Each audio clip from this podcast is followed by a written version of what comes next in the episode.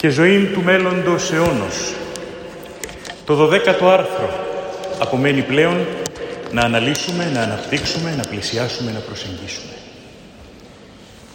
Είχαμε τελειώσει με την ανάλυση του άρθρου και ζωή του και προσδοκώ Ανάσταση νεκρών. Δείτε κάτι. Το σύμβολο της πίστεως από την Ανάσταση των νεκρών μας πάει στην αιωνιότητα. Μας πάει στην άλικτη αιωνιότητα. Μας πάει στην αιώνια ζωή με το Σωτήρα Χριστό. Γιατί δεν λέει τίποτα για την κρίση; Γιατί στο σύμβολο της πίστεως και τώρα, όπως και προηγουμένως σε άλλες φάσεις, παραλείπονται είτε γεγονότα της ζωής του Χριστού, είτε τμήματα των γεγονότων της Θείας Οικονομίας. Γιατί παραλείπεται η κρίση; Θα μας κρίνει ο Θεός. Γιατί δεν λέει τίποτε το σύμβολο της πίστεως. Τι γνωρίζουμε για τη μέλουσα κρίση; Το πρώτο που γνωρίζουμε είναι ότι θα μας κρίνει ο Χριστός. Εμή κρίσεις. Ο, ο ίδιος καταρχήν μας διαβεβαιώνει ότι ο Πατήρ την πάσαν κρίση δέδοκεν το Υιό. Και ενώ ο Υιός μοίρασε τα χαρίσματα του Αγίου Πνεύματος και επέτρεψε ο καθένας μας να έχει τα δικά του χαρακτηριστικά, τα δικά του χαρίσματα έτσι ώστε να τα αναπτύσσει και να τα στρατεύει προς δόξαν Θεού, για τον εαυτό του κράτησε ένα χάρισμα. Είπε, εμή κρίσεις, εγώ θα σας κρίνω. Ο πατήρ την πάσαν κρίσιν δέδοκεν το Υιό, εμή κρίσεις, λέει ο Χριστός. Τι σημαίνει αυτό; Γιατί δεν θα μας κρίνει ο Θεός Πατήρ; Γιατί αν μας κρίνει ο Θεός Πατήρ, η κρίση θα μπορούσαμε να ισχυριστούμε ότι είναι άδικη. Γιατί; Ο Θεός Πατήρ, ο φιλάνθρωπος Πατέρας μας, η προσωποποίηση της αγάπης θα μας κρίνει άδικα; Βεβαίως. Γιατί; Γιατί ο Θεός είναι η απόλυτη αγιότητα. Υπάρχει αμαρτίας εκτός. Έχει γεύση των πάντων εκτός από την αμαρτία. Δεν έχει πέσει ποτέ σε αμαρτία. Άρα, για τον πλάστη και δημιουργό μας, ακόμα και αν είναι ο φιλάνθρωπος Θεός, ο φιλάνθρωπος Πατέρας μας, το γεγονός της αμαρτίας είναι κάτι που παροργίζει φοβερά. Ο Χριστός όμως, ο Χριστός όμως έχει προσλάβει την ανθρώπινη φύση για να κάνει την ανάκραση, δηλαδή να την καθαρίσει στο πρόσωπό του. Γνωρίζει τον πειρασμό της αμαρτίας. Έχουμε ευαγγελική περικοπή με τους τρεις πειρασμούς του Χριστού μετά την νηστεία στην έρημο. Ο Χριστός έχει όχι μόνο την εμπειρία της θεότητος και τη φύση της θεότητος, έχει την εμπειρία και τη φύση της ανθρωπότητος. Και η κάθε φύση, η θεία και η ανθρώπινη, κάνουν αντίδοση, μετακένωση των ιδιωμάτων τους στο κοινό πρόσωπο του Χριστού. Ο Χριστός μας λοιπόν έχει εμπειρία των ανθρωπίνων. Και επειδή έχει εμπειρία των ανθρωπίνων, έχει εμπειρία και της ανθρώπινης αδυναμίας. Και έχει την δυνατότητα να μας κρίνει όχι με την απόλυτη αγιότητα, αλλά με τη συγκατάβαση εκείνου που μετήχε, που μετέχει της δικής μας φύσεως και κατανοεί την αδυναμία. Την εκ δικού μας λάθος αδυναμία, ναι. Εμείς πέσαμε στον παράδεισο. Εμείς τα προκαλέσαμε. Όμως μετά αδυναμία. Αδυναμία τέτοια που και ο ίδιος ακόμα ο Απόστολος Παύλος που ανηρπάγει ως τρίτου ουρανού ο οποίος πραγματικά έγινε χριστοδίδακτος βλέποντας τον Χριστό όχι επί γης αλλά ουρανής.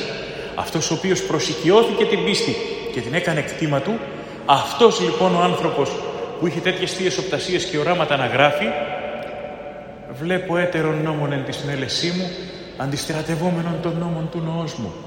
Ο ηγεμόν νους, ο φωτισμένος ο ηγεμόν νους, ως ελαμφθής από τη χάρη του Παναγίου Πνεύματος, μου λέει άλλα ότι είναι το θέλημα του Θεού.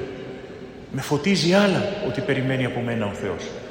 Και βλέπω άλλον νόμο, άλλες τάσεις, άλλες επιθυμίες στα μέλη της σαρκός μου, αντίθετα από ότι ο νους μου ο φωτισμένος, η συνείδησή μου, η καρδιά μου μου υποβάλλουν. Αυτή είναι η δυσκολία πολλές φορές ο εσωτερικός πνευματικός αγώνας. Να κατανοείς ποιο είναι το θέλημα του Θεού, να αντιστρατεύεται το δικό σου θέλημα προφανώς το θέλημα του Θεού και να πρέπει να πατάξεις το δικό σου θέλημα για να αναδειχθεί το θέλημα του Θεού. Αυτό είναι το κριτήριο του εσωτερικού αγώνος και είναι αν θέλετε το μεθόριο με βάση το οποίο θα μας κρίνει ο Χριστός κατά πόσο νικήσαμε εσωτερικά τις παρορμήσεις μας, παρορμήσεις μας, παρορμήσεις μας. Όμως προσέξτε κάτι, ο Χριστός θα μας κρίνει με μια τόσο μεγάλη και φοβερή επίοικια ώστε στο τέλος, ακόμα και αυτοί που είναι να καταδικαστούν στη χειρότερη κόλαση, θα είναι τόσο ευχαριστημένοι που θα λένε τι, μόνο τόσο; Μόνο τόσο; Δόξα ο Θεός, ευχαριστούμε. Και αυτοί οι οποίοι είναι να κερδίσουν την άφθητη δόξα του παραδείσου θα λένε εγώ αξιώνομαι τόσο πολλών δωρεών, τόσο μεγάλων πραγμάτων, μα τι έκανα και το αξίζω. Είναι επειδή θα μας κρίνει ο Θεός. Και εξαιτίας αυτού του γεγονότος έρχεται η Εκκλησία και δεν μιλάει για τη μέλουσα κρίση. Γιατί; Μην κοιτάτε που σήμερα έχουμε υποστεί έναν εκπροτεσταντισμό σε βασικά σημεία της πίστεώς μας και μέσα από την διακήρυξη του ρεύματος του φονταμενταλισμού στον προτεσταντισμό οπότε και διακηρύχθηκε η πίστη σε συγκεκριμένες ιδέες του χριστιανισμού που πρέπει να είναι αναλύωτες, η αντίθεση προς ό,τι νεωτερικό κτλ. Αυτό το ρεύμα που μας ήρθε από τη Δύση, αυτό το ρεύμα το προτεσταντικό που επηρεάζει βαθύτατα συγκεκριμένες, ορισμένες μάλλον προτεσταντικές φράξιες και επηρεάζει και την Αμερικανική ακραδεξιά και δημιουργεί, αν θέλετε, και κάποια κόμπλεξ και κάποιες φοβίες, είναι χρησιμότατο στο να δημιουργεί την αίσθηση του φόβου και του Θεού τιμωρού. Η πεποίθηση που έχει ο χριστιανικός κόσμος για την κρίση του Θεού δεν είναι αυτό που μόλις προείπαμε, ότι θα αναδειχθεί το μεγαλείο της αγάπης του Θεού, ότι εν το προσώπο του Χριστού θα έχουμε μία κρίση επίοικέστατη, το σύνηθες κήρυγμα που δυστυχώς έχει έρθει και σε ορθοδόξους κύκλους είναι ότι ο Θεός θα σε κρίνει, θα σε πατάξει, θα σε λιώσει, θα είναι αμήλικτος, θα βρει και το παραμικρό. Θεός είναι, παντοδύναμος είναι, παντογνώστης είναι, αλίμονο αν δεν ξέρει και τα γονίδια των κυτάρων μου. Αλή, αλίμονο αν δεν ξέρει τα πάντα από μένα. Και εφόσον τον ομολογώ παντοδύναμο και παντογνώστη, του αναγνωρίζω το γεγονός ότι ξέρει τα πάντα για μένα. Έχω μια ολόκληρη ζωή να το συνειδητοποιήσω και να προφυλαχθώ από αυτό δια της μετανοίας, δια της εξομολογήσεως. Δεν θα με κρίνει κάποιος άγνωστος, κάποιος εχθρός. Δεν ξέρω πώς έχετε εμπειρία από δικαστήρια. Όποιος πάει στα δικαστήρια, ακόμα και αν είναι ενάγων και όχι εναγόμενος, ακόμα και αν είναι, ξέρω εγώ, ε, ε, παρίσταται πολιτικός και δεν είναι κατηγορούμενος, ακόμα και αν πηγαίνει απλά ως μάρτυρας, την παραμονή ένα καρδιοχτύπητο όχι. Φοβάται τι θα βρει, τι θα είναι η έδρα, ποιοι θα είναι στην έδρα, πώς θα τους συμπεριφερθούν, ποιος θα είναι ο συνήγορος του αντιδίκου, πώς θα του μιλήσει, τι θα του κάνει, μην, τον, τέλος πάντων. Η κάθε κρίση, η ανθρώπινη κρίση, είναι μαρτύριο Πόσο μάλλον η κρίση του Θεού, ε; Και συνεπώς μήπως έχουν δίκιο αυτοί που λένε ότι η κρίση του Θεού είναι κάτι το φοβερό; Έτσι όπως το παρουσιάζει ο προτεσταντικός κόσμος, αντιγράφοντας τους Ρωμαιοκαθολικούς, αυτοί ρίξαν το χειρόν αδίκον, έτσι όπως το παρουσιάζουν, δεν κάνουν τίποτε άλλο παρά να αντιστρέφουν το νόημα που οι πατέρες δίνουνε στην κρίση οι πατέρες και η ασκητική γραμματεία η δική μας δεν θέλει να μας τρομάξει. Όταν ομιλεί περί της κρίσεως του Θεού θέλει να μας επιστήσει την προσοχή στο γεγονός ότι ο Θεός τα ξέρει όλα και επομένως Θεός σου μικτηρίζεται. Με συγχωρείτε, άνθρωπος είμαι, έχω μια αλφα εξυπνάδα. Μπορώ κάποιους από εσάς να σας κοροϊδέψω. Όπως και κάποιοι άλλοι μπορούν να με κοροϊδέψουν και έχω πέσει θύμα κοροϊδίας στη ζωή μου πολλές φορές και προσφάτως. Είναι, αν θέλετε, ανθρώπινο το να μπορούν κάποιοι να κοροϊδεύουν κάποιους. Αυτό δεν ισχύει στο Θεό. Θεός σου μικτηρίζεται. Αφού τον Θεό δεν μπορώ να τον κοροϊδέψω και πρέπει να το καταλάβω, πρέπει να είμαι απέναντί του Ξεκάθαρος. Η όλη, αν θέλετε, διοίκουσα έννοια στη γραμμή της Εκκλησίας όταν μιλάει για μετάνοια, όταν μιλάει για εξομολόγηση, όταν μιλάει, μιλάει για κρίση, δεν είναι ότι ο Θεός είναι ένας φοβερός ατράπης που θα μας πάρει τα κεφάλια. Είναι ότι ο Θεός δεν κοροϊδεύεται και συνεπώς άνθρωπε. Απέναντι στον Θεό της αληθείας στάσουμε αλήθεια, στάσουμε ειλικρίνεια. Βγάλε από πάνω σου ότι σε βαραίνει. Παραδέξου το, δεν μπορείς να κρυφτείς. Ούτε ο Θεός μένει στα εξωτερικά καλουπώματα, σε στυλιζαρισμένες συμπεριφορές. Ντύνεσαι σεμνά, α είσαι Άγιος. Ε, ξέρω εγώ, τι τραγούδια ακούς, α είσαι Άγιος. Δεν πάει έτσι. Ο Θεός έχει τα δικά του κριτήρια. Δεν στέκεται, επαναλαμβάνω, σε εξωτερικά καλούπια. Μπορεί να δει μέχρι και τα εσώτατα μύχια της καρδιάς και της ψυχής και να κρίνει. Θυμηθείτε ένα από τα τροπάρια που ψάλουμε την Κυριακή των Απόκρεων. Είναι η Κυριακή της Μελούσης Κρίσεως. Οποία ώρα τότε λέει και η μέρα φοβερά. Μέρα και ώρα φοβερή όταν καθίσει ο κριτής επί θρόνου υψηλού. Θα καθίσει ο Χριστός σε θρόνο δικαιοσύνης αδέκαστο. Το υψηλός θρόνος τι σημαίνει; Σημαίνει ότι θα κάθεται τόσο ψηλά ώστε κανείς δεν θα μπορεί να πάει να του ψιθυρίσει. Υπήρχαν οι ψιθυριστές. Όταν έβλεπαν ότι υπερνικούσε μία γνώμη, όταν έβλεπαν ότι κάπου πήγαινε η υπόθεση που αυτοί δεν ήθελαν, διάφοροι μυστικοσύμβουλοι πλησίαζαν πίσω από την καρέκλα, είτε του δικαστή είτε του άρχοντα κτλ. του οποιοδήποτε και του ψιθύριζαν στα αυτή και του άλλαζαν γνώμη. Όταν λοιπόν καθίσει ο κριτής επί θρόνου υψηλού σημαίνει ότι θα καθίσει σε τέτοιον θρόνο που, κανείς δεν, που δεν έχει πίσω πόρτα, που δεν έχει πρόσβαση από πίσω, που κανείς δεν θα μπορέσει να τον πιάσει και να του πει δικός μας είναι, βόηθα τον. Δεν περνάνε αυτά. Ο θρόνος είναι υψηλός, οι ψήθυροι δεν ακούγονται, ο κριτής κάθεται πάρα πολύ ψηλά, όποιος θέλει μπορεί να φωνάξει για να τον ακούσουν και άλλοι. Αλλά η κρίση θα είναι αδέκαστη και η κρίση θα είναι δίκαιη. Το φοβερό της κρίσεως έγκυται στο ότι δεν θα μπορούμε να πιάσουμε το δικαστή. Απάντηση, δεν το έχουμε ανάγκη. Είναι ήδη πιασμένος, είναι δικό, δικός μας. Έχει αυτό προσδιοριστεί ως φίλος, ως αδελφός. Αυτά λέει ο Χριστός. Ουκέτι καλό ημάς μαθητάς, αλλά καλό ημάς φίλους. Το από αυτό λίγο πριν συλληφθεί στον κήπο της Γεθσημανή. Δεν είστε πια μαθητές μου στους 12 Αποστόλους, είστε φίλοι μου.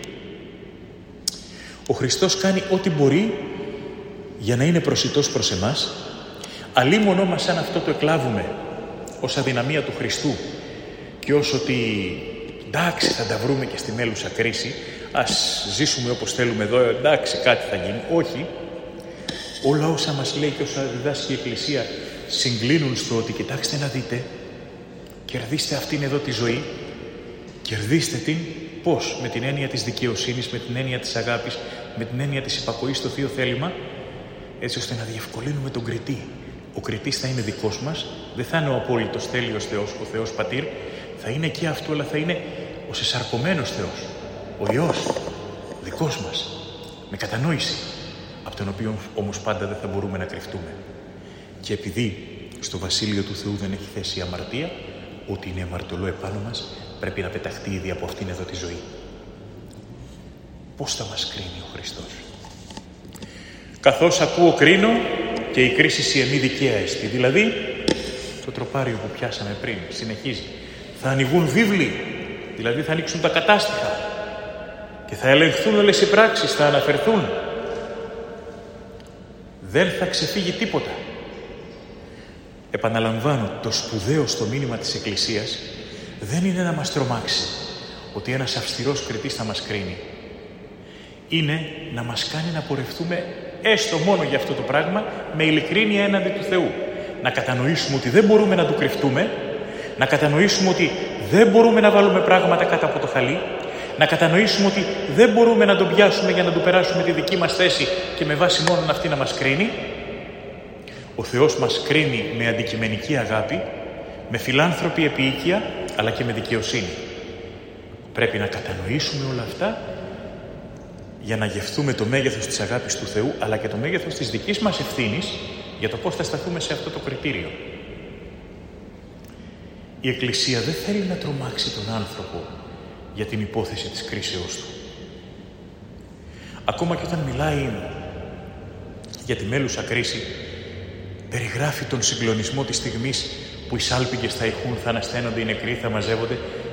Χρησιμοποιεί τον όρο φοβερό διότι το θέαμα θα προξενεί δέος. Βλέπετε, η ελληνική γλώσσα είναι γλώσσα ακριβίας, αλλά είναι ταυτόχρονα και γλώσσα πολυσήμαντη. Έχει την ικανότητα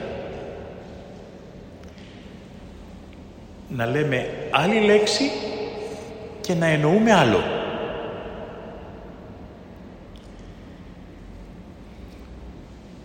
Πολλά παραδείγματα. Εκ του προχείρου ένα. Πότε θα συναντηθούμε; Κάποτε. Να πιούμε τίποτε. Να συζητήσουμε τίποτε. Τι να συζητήσουμε, τίποτε. Τότε γιατί να συζητήσουμε; Δείτε το αντιφατικό, αντίστοιχα. Η λέξη θαύμα σημαίνει το παράδοξο. Σημαίνει αυτό που σε κάνει να εκπλήτεσαι. Θαυμαστή είναι η Θεία Οικονομία με την έννοια ότι σε κάνει να εκπλήτεσαι από αυτό που βλέπεις. Φοβερή είναι η μέλουσα κρίση, όχι με την έννοια του ότι προξενεί φόβο, αλλά με την έννοια ότι θα προκαλέσει ένα δέος στην ψυχή από αυτά που θα βλέπει. Το λένε τα πιτσιρίκια μας τις μέρες μας έτσι. Πω πω φοβερό. Και εννοούν καταπληκτικό, δεν εννοούν αυτό που προξενεί φόβο, αλλά αυτό που προξενεί δέος μπροστά στο οποίο εκστασιάζεσαι και μένει νεός. Όσοι λοιπόν δυτικοί πατέρες δεν ήξεραν καλά ελληνικά, πήραν αυτές τις εκφράσεις θαυμασμού, τις μετέφρασαν και μετέφρασαν άλλα ντάλλον, δημιουργώντας κλίμα φόβου για την Δευτέρα παρουσία για τη μέλουσα κρίση. Ενώ οι δικοί μας πατέρες τα περιγράφουν στην προοπτική του να μας φέρουν πρώτων ευθυνών μας, να μην προσπαθήσουμε να κοροϊδέψουμε τον Θεό, στην προοπτική του θα είναι ένα θέαμα φοβερό, θαυμάσιο, δεν θα το έχουμε ξαναδεί, αντάξιο του, της, της Θείας Μεγαλοσύνης και της Θείας Δικαιοσύνης, θα είναι κάτι που πραγματικά θα μας κάνει να χάσουμε τα λόγια μας, αλλά αυτό το οποίο θα γίνει δεν είναι κάτι το οποίο θα πρέπει να το θεωρήσουμε ως φοβερό. Μπορεί να έχουμε φόβο διότι πάντα η οποιαδήποτε κρίση, η ανθρώπινη κρίση μας κάνει και φοβόμαστε. Αλλά στη θεϊκή δεν πρέπει να έχουμε εμπιστοσύνη στην κρίση του Θεού. Πρέπει να φοβόμαστε την κρίση του Θεού. Τι φοβόμαστε, ότι θα είναι άδικη, ότι θα είναι χωρίς αγάπη; Τι φοβόμαστε; Φοβόμαστε το ότι εμείς δεν θα μπορέσουμε να ανταποκριθούμε σε αυτή την κρίση. Και ενώ ο Άγιος Θεός κατεβάζει φοβερά τον πύχη και δεν υψώνει τα πράγματα ψηλά ώστε να δυσκολευτούμε να τα περάσουμε, δεν μας λέει παίρνα πάνω από το φράχτη να μπει στον παράδεισο, κατεβάζει το φράχτη για να μπούμε, εμείς ώρε-ώρε σαν να μην θέλουμε ούτε το πόδι μας να σηκώσουμε για να δρασκελίσουμε τον κατεβασμένο φράχτη.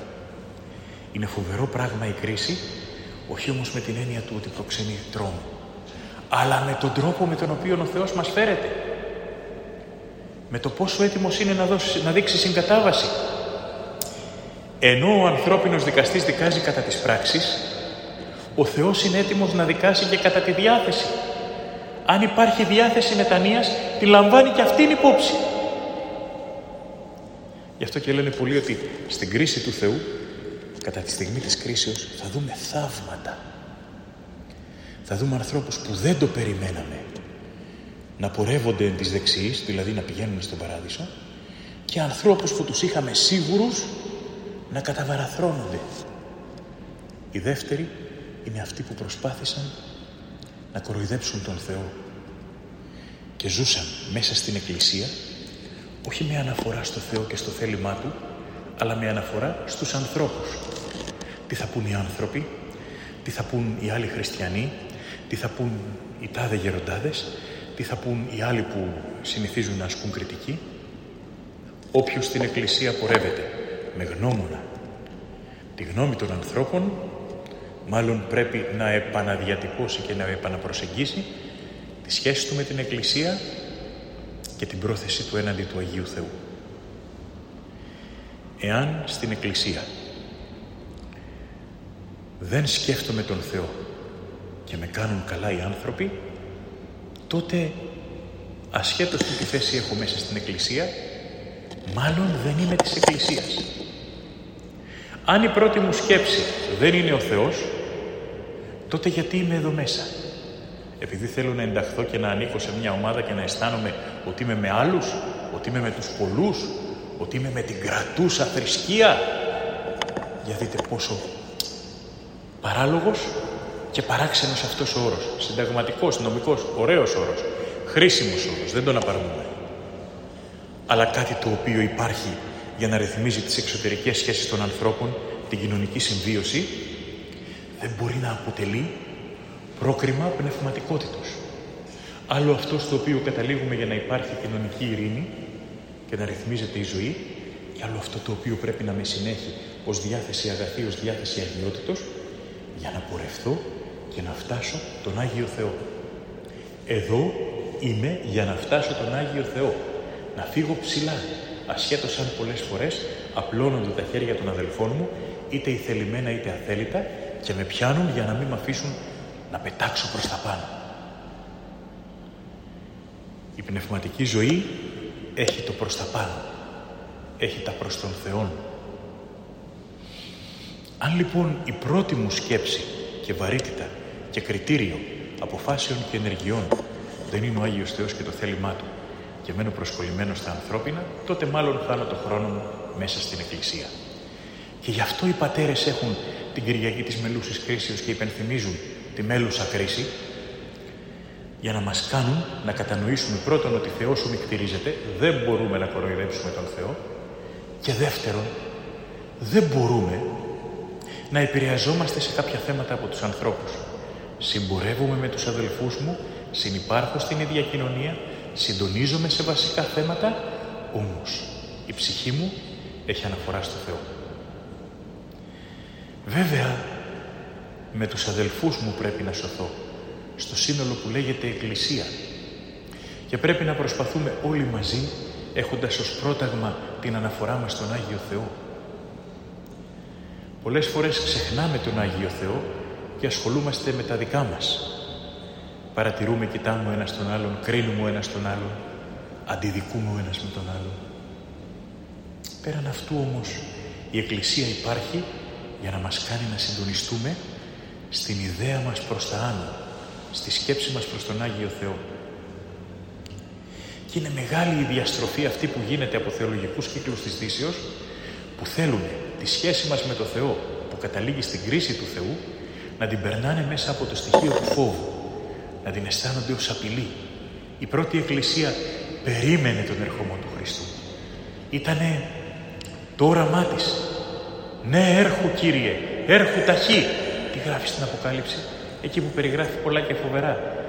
Και τα περιγράφει όχι για να μας τρομάξει, αλλά για να μας δώσει δύναμη και να μας πει ότι θα συμβούν πολλά και φοβερά. Θα τρομάξουμε από το πόσα πράγματα απαράδεκτα είναι ικανός ο άνθρωπος να κάνει. Τα βλέπουμε στην καθημερινότητά μας. Ή τα ακούμε πολλές φορές. Τα ακούμε να γίνονται σε μακρινές χώρες. Τώρα που η τεχνολογία έχει εξελιχθεί τόσο, δεν υπάρχουν μια, πια μακρινές χώρες. Δίπλα μας είναι όλα, δίπλα μας γίνονται.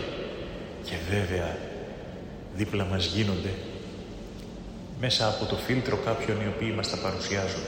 Γι' αυτό και πρέπει να έχουμε μεγάλη και πολύ προσοχή στο τι ακούμε, πώς το ακούμε, τι πιστεύουμε, πώς το προσλαμβάνουμε. Θα γίνουν λοιπόν φοβερά και τρομερά, αλλά όσο φοβερά και αν φαίνονται στο τέλος, πάντα ο Χριστός και όσοι είναι μαζί του θα νικήσουν. Άρα, το να γίνει η κρίση του Κυρίου είναι η λύση του δράματος του κόσμου αυτού. Είναι το σταμάτημα της αμαρτίας. Μετά την κρίση του Θεού δεν θα υπάρχει ο διάβολος για να θα υπάρχει μάλλον ως οντότητα, αλλά δεν θα έχει δικαιώματα. Δεν θα μπορεί να μας υποβάλει σε πειρασμό. Θα παγιωθούμε στην πνευματική κατάσταση που θα βρεθούμε. Και πλέον δεν θα υπάρχει ο κίνδυνος της πτώσης, της απώλειας. Θα υπάρχει η θέση μας στην αγκαλιά του Θεού εφόσον αγωνιστούμε και τον πείσουμε και τα καταφέρουμε. Αλλά από εκεί και μετά αυτό δεν είναι το επιθυμητό. Να δούμε Θεού πρόσωπο. Τι έχει πιάσει την Εκκλησία τις τελευταίες δεκαετίες; Και φοβάται κάποιοι μάλλον, όχι όλοι και μιλούν για αποκαλυπτικά γεγονότα σαν να είναι η καταστροφή της Εκκλησίας όλο αυτό. Η δόξα της Εκκλησίας είναι. Το ότι μπορεί και στις ημέρες μας να δίνει στον άνθρωπο δύναμη να αντέχει. Το ότι πορευόμεθα προς τη μέλουσα κρίση είναι κάτι το πολύ αγαθό. Γιατί τελικά θα επαφεθούμε στα χέρια του Αγίου Θεού και όποιος πράττει κατά συνείδηση, όποιος πράττει κατά το Θείο θέλημα δεν έχει τίποτε να φοβηθεί. Απλά επειδή είμαστε δίψυχοι, γι' αυτό φοβόμαστε. Επειδή θέλουμε και τα του κόσμου αυτού και τα του άλλου. Και την καλοπέρασή μας και την αποκατάστασή μας. Και μάλιστα πολλές φορές αν η καλοπέρασή μας εδώ περνάει μέσα από αδικία, κλεψιά, παλιανθρωπιά, συμβιβαζόμαστε εύκολα και το δεχόμαστε διότι «ε, έτσι κάνουν όλοι». «Ε, δεν γίνεται αλλιώς». Το τι αιτιολογίες ακούμε και στην εξομολόγηση. Και βάφουν πολύ τα χέρια τους ακόμη και σε αίμα, διότι «ε, δεν γίνεται αλλιώς», διότι «ε, έτσι κάνουν όλοι».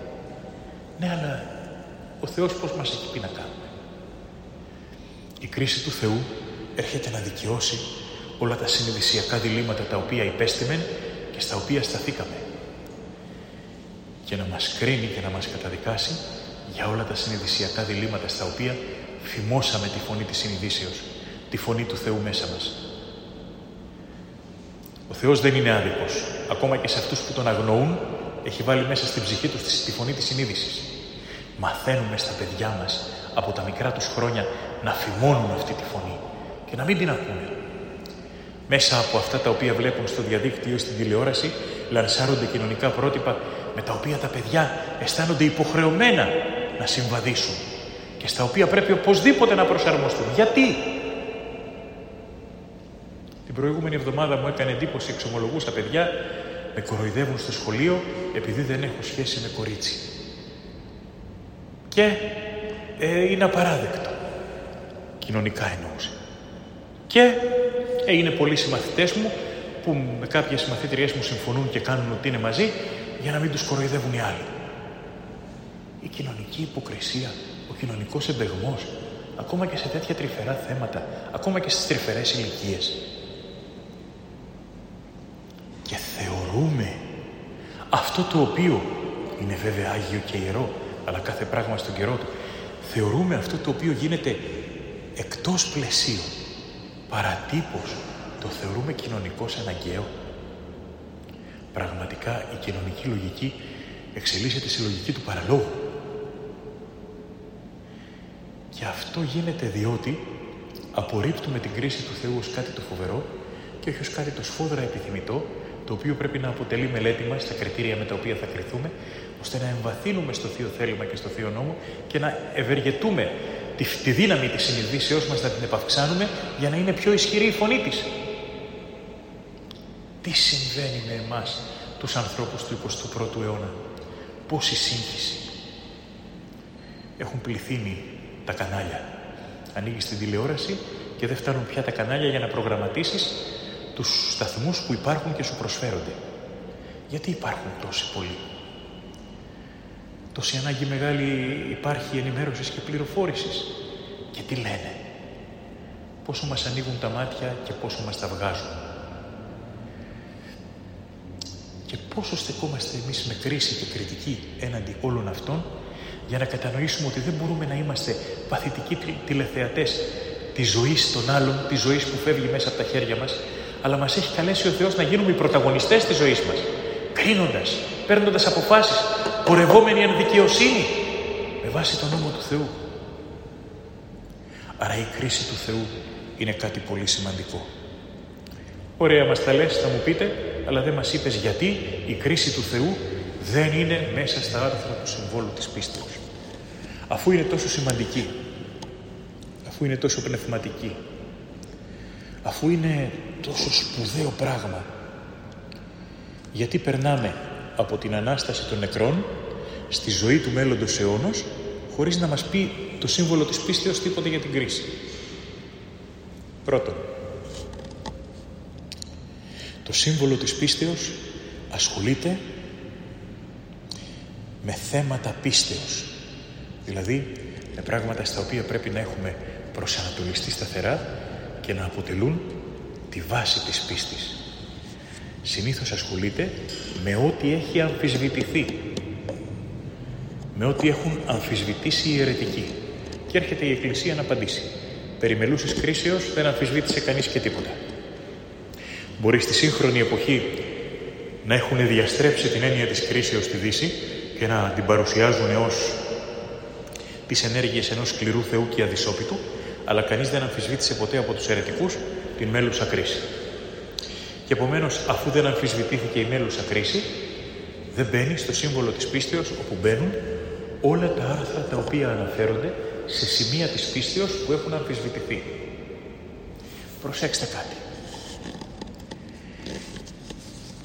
Μας λένε πολλοί, εξελίσσεται η θεολογία. Αυτό είναι ένα ερώτημα παγίδα. Αν πούμε ναι, πάει να πει ότι ο Χριστός όταν ήρθε δεν μας αποκάλυψε τα πάντα. Άρα δεν ήταν τέλειο το κήρυγμά του. Άρα μπορούμε ποιοι να προσθέσουμε. Τι; Αν όμως ο Χριστός ήταν τέλειος Θεός και τέλειος άνθρωπος, το κήρυγμά του ήταν αυτό που αρκούσε για να σωθώ και συνεπώς ήταν τέλειο κήρυγμα. Ποιος είμαι εγώ που θα πάω να φανώ σοφότερος, αγιότερος, εξυπνότερος, τι άραγε; Από τον Χριστό και θα πάω να τον συμπληρώσω. Άρα με αυτήν την έννοια εξέλιξη της θεολογίας δεν μπορεί να υπάρξει. Δεν υπάρχει πίστη που αποκάλυψε ο Χριστός και πίστη που αποκαλύπτεται με το χρόνο, με τον καιρό. Αν υπήρχε αυτό, κάποιοι χριστιανοί θα αδικούνταν διότι δεν θα γνώριζαν το πλήρωμα της πίστεως, την ολοκλήρωση της πίστεως που τους ήταν αναγκαία για να σωθούν. Σε εμάς δεν υπάρχουν πιστοί πρώτης και δεύτερης κατηγορίας. Η μόνη διάκριση που υπάρχει είναι σε Αγίους και μη. Όσοι με τον αγώνα τους έχουν ελκύσει τη χάρη και το άπειρο έλεος του Θεού, τους έχει ευλογήσει, τους έχει καταξιώσει με τη χάρη Του. Οι άλλοι προσπαθούμε. Είναι και κάποιοι που δεν προσπαθούν. Μακάρι να τους φωτίσει ο Θεός να ασχοληθούν μετά της Εκκλησίας και της πνευματικής ζωής. Αλλά δεν υπάρχουν εκάστες στην Εκκλησία να λέμε ότι εσείς θα τα μάθετε όλα. Εσείς θα μάθετε τα μισά. Οι άλλοι δεν θα μάθουν τίποτα ούτε ποτέ υπήρξε κομμάτι της πίστης που ήταν απόρριτο. Αυτό είναι μόνο για μας, εσείς απ' έξω. Όχι. Η έννοια του μυστικισμού στην Ορθοδοξία αλλάζει και αναφέρεται στην εσωτερική κατάσταση, στο πνευματικό βίωμα, στην ποιότητα της αγιότητας. Ο μύστης, αυτός που ζει μυστικιστικά στην Ορθοδοξία, είναι αυτός που ζει πρακτικά τον Θεό στην απόλυτη προσευχή μέσα στα μυστήρια. Ο μύστης δεν είναι αυτός που γνωρίζει κάτι που οι άλλοι αγνοούν που οι άλλοι απαγορεύεται να μάθουν. Έτσι.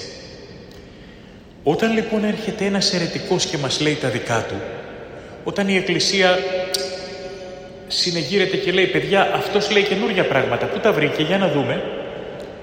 Πρώτον, κοιτάμε να δούμε. Υπάρχει κάποιο χωρίο της Αγίας Γραφής, κάποιο ρητό που να συντεριάζει τα πράγματα και να μπορεί να δικαιολογήσει αυτό που λέει. Δεύτερον, η ερμηνεία τέτοιου χωρίου αν υπάρχει, ποια είναι. Οι πατέρες, οι πατέρες και διδάσκαλοι της Εκκλησίας, ποιο ρόλο παίζουν. Δεν είναι αυτοί οι οποίοι απλώς ανέβηκαν στον άμβονα και κήρυξαν. Οι πατέρες και διδάσκαλοι της Εκκλησίας ήταν αυτοί οι οποίοι μας βοήθησαν να συνειδητοποιήσουμε μια αλήθεια που ήδη υπήρχε. Παράδειγμα, δεν υπάρχει πουθενά στο Ευαγγέλιο η λέξη ομοούσιος, είναι όμως αλήθεια της πίστεώς μας. Είχαμε κάνει ειδικό κήρυγμα και είχαμε αναλύσει το γιατί ενώ δεν υπάρχει στο Ευαγγέλιο η λέξη ομοούσιος, υπάρχει στο σύμβολο της πίστεως. Αποτυπώνει την αλήθεια της πίστεως που την έχει περιγράψει με άλλες λέξεις ο Χριστός, αποτυπώνει το πνεύμα της πίστεως που διασώζει η Εκκλησία και το ερμηνεύει με την ιερά της παράδοση και έρχεται και δημιουργεί την ορολογία και το βάζει στο σύμβολο της πίστεως της. Ο αιρετικός τι κάνει; Δεν μας βοηθά να διαπιστώσουμε αλήθεια που ήδη υπάρχει και που ενδεχομένως να μην την, να μην την είχαμε προσέξει τόσο. Ο αιρετικός βάζει δική του αλήθεια. Προτιμά κάτι άλλο από την αλήθεια. Εξού και αιρετικός. Είναι αυτός που προτιμά κάτι άλλο από την αλήθεια. Στην εκκλησία μας κοιτάμε. Τι λένε οι προημόνοι. Δεν είναι δυνατόν στον 21ο αιώνα εγώ να έρθω να πω καινούργια πράγματα. Στην Εκκλησία μιλάμε για μνήμη αντιγραφική. Αντιγράφουμε ένας στον άλλον. Αυτό που είπα το έχει ξαναπεί, όχι με τα ίδια λόγια, αλλά στο πνεύμα του. Κάποιο, το, το έχουν ξαναπεί κάποιοι από τους πατέρες μας. Αν ναι, θεολογώ ορθοδόξος και μιλάω σωστά. Αν όχι, δύσκολα τα πράγματα. Είμαι προβληματικός. Γι' αυτό και η Εκκλησία έχει τα όργανά της που ελέγχουν αν κάποιος όχι μιλάει ωραία, το μιλάω ωραία, συγγνώμη, και οι δημαγωγοί στην αρχαία Αθήνα μιλούσαν ωραία και η δημοκρατία μετέπεσε σε δημαγωγία και κατεστράφει η ποιότητα της δημοκρατίας από τα παχιά τα λόγια, τα ωραία, τα μεγάλα και στην εκκλησία πολλές φορές. Έχουμε πολλούς έξυπνους, κληρικούς και καλούς που μπορούν να κάνουν ωραίο κήρυγμα. Το σπουδαίο είναι να γίνει σωστό κήρυγμα. Να αναδειχθούν οι αλήθειες της πίστεως, όχι να χαϊδευτούν τα αυτιά. Πολλές φορές μου έχει τύχει. Α, ωραία μας μίλησε ο πατήρ Ωραία, ωραία, ναι. Τι είπε; Δεν θυμάμαι, αλλά ωραία τα είπε. Ε, άμα δεν θυμάσαι τι είπε. Άμα δεν σε κέντησε στην καρδιά, δεν σε κέντρισε ο λόγος του. Να καταλάβεις τη διδαχή της πίστεως, τη διδαχή της αληθείας. Τι ωραία τα είπε. Πολλοί βάζουν συναισθηματισμό, βάζουν εξυπνάδες, βάζουν πολλά. Τα έχει δώσει ο Άγιος Θεός. Και ο Χριστός μας κάποτε είπε ο λόγος ημών άλλα τυρτημένος. Να μην μιλάτε ξέρα στους ανθρώπους, να μιλάτε με ομορφιά, με χάρη. Μιλάμε κι εμείς για τη θεολογία του κάλους, τη θεολογία της ομορφιάς. Αλλά να μην είναι μόνο ομορφιά, ένα δέντρο άμα έχει μόνο φύλλα, πρέπει να έχει και καρπό. Να χρησιμοποιούμε και τα φύλλα, αλλά χρειάζεται και ο καρπός. Ο καρπός είναι το ουσιαστικό. Αν δεν πάρει τίποτα η ψυχή από ένα κήρυγμα και μείνουμε μόνο με τα ωραία λόγια, τι να του κάνουμε αδερφοί μου; Ποια η ωφέλεια; Έχουμε λοιπόν ως Εκκλησία την ευθύνη της διαφυλάξεως της Ιεράς μας παραδόσεως, της αλήθειας που εξήλθε από το αψευδέ στόμα του Χριστού ολοκληρωμένη, η οποία δεν πρέπει να αλλοιωθεί στο διάβα των αιώνων και η οποία αρκεί για να μας σώσει. Οτιδήποτε χτυπά αυτή την αλήθεια είναι αιρετικό, μπαίνουν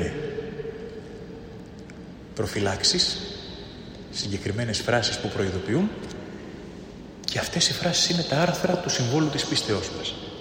Αν δεν έχει αμφισβητηθεί κάτι από αιρετικό, δεν έχει μπει στο σύμβολο της πίστεως. Δεύτερον, τα περί του Αγίου Θεού, τα περιμελούσεις κρίσεως, δεν υπάρχουν στο σύμβολο της πίστεως, διότι έχουν να κάνουν κυρίως με αρμοδιότητα του Θεού, όχι με ενέργεια του ανθρώπου. Εγώ πιστεύω, ξεκινάει το σύμβολο της πίστεως, εγώ ομολογώ, εν βάπτισμα εις άφεση αμαρτιών, εγώ προσδοκώ. Το σύμβολο της πίστεως είναι μια ομολογία πίστεως που μας θυμίζει τη δική μας ευθύνη, τα δικά μας καθήκοντα, το δικό μας κομμάτι στην πνευματική ζωή. Η κρίση είναι του Θεού, εμή κρίσεις. Άρα ξέρουμε ότι ο Θεός θα μας κρίνει με αγάπη, αλλά γιατί να ασχοληθούμε με αυτό αφού είναι δική του δουλειά. Εμάς αυτό πρέπει να μας συνέχει μόνο ως προς την ευθύνη μας να αντέξουμε την κρίση του Θεού. Να ελκύσουμε τη Θεία Φιλανθρωπία και το Θείο Έλεος και να καθηλαιώσουμε τη Θεία Δικαιοσύνη. Έτσι ώστε να ακούσουμε την αναγνώρισή μας από τον Άγιο Θεό, ότι είμαστε δικοί Του. Έπειτα η Εκκλησία πάλι στο σύμβολο της πίστεως βάζει εκείνα τα σημεία τα οποία αποτελούν όρους ζωής για τον άνθρωπο. Στοιχεία ζωής, τρόπο ζωής. Η κρίση του Θεού θα είναι κάτι το φευγαλαίο. Τα γεγονότα που ομολογούνται στα άρθρα του συμβόλου της πίστεως και αυτά μπορεί να έγιναν μια στιγμή αλλά τα αποτελέσματά τους είναι αιώνια. Ο τρόπος που υπάρχει ο Θεός, τα γεγονότα της ζωής του Χριστού, όλα αυτά στα οποία μας προσκαλεί η Εκκλησία να πιστέψουμε, είναι αυτά τα οποία σημασιοδοτούν την έννοια της σωτηρίας και γι' αυτό αναφέρονται. Η μέλουσα κρίση είναι κάτι το οποίο ακόμα δεν έχει γίνει αφενός, βέβαια, εντάξει, αλλά ως κρίση ενώ είναι σπουδαία, δεν σημασιοδοτεί στοιχείο της ανθρώπινης σωτηρίας.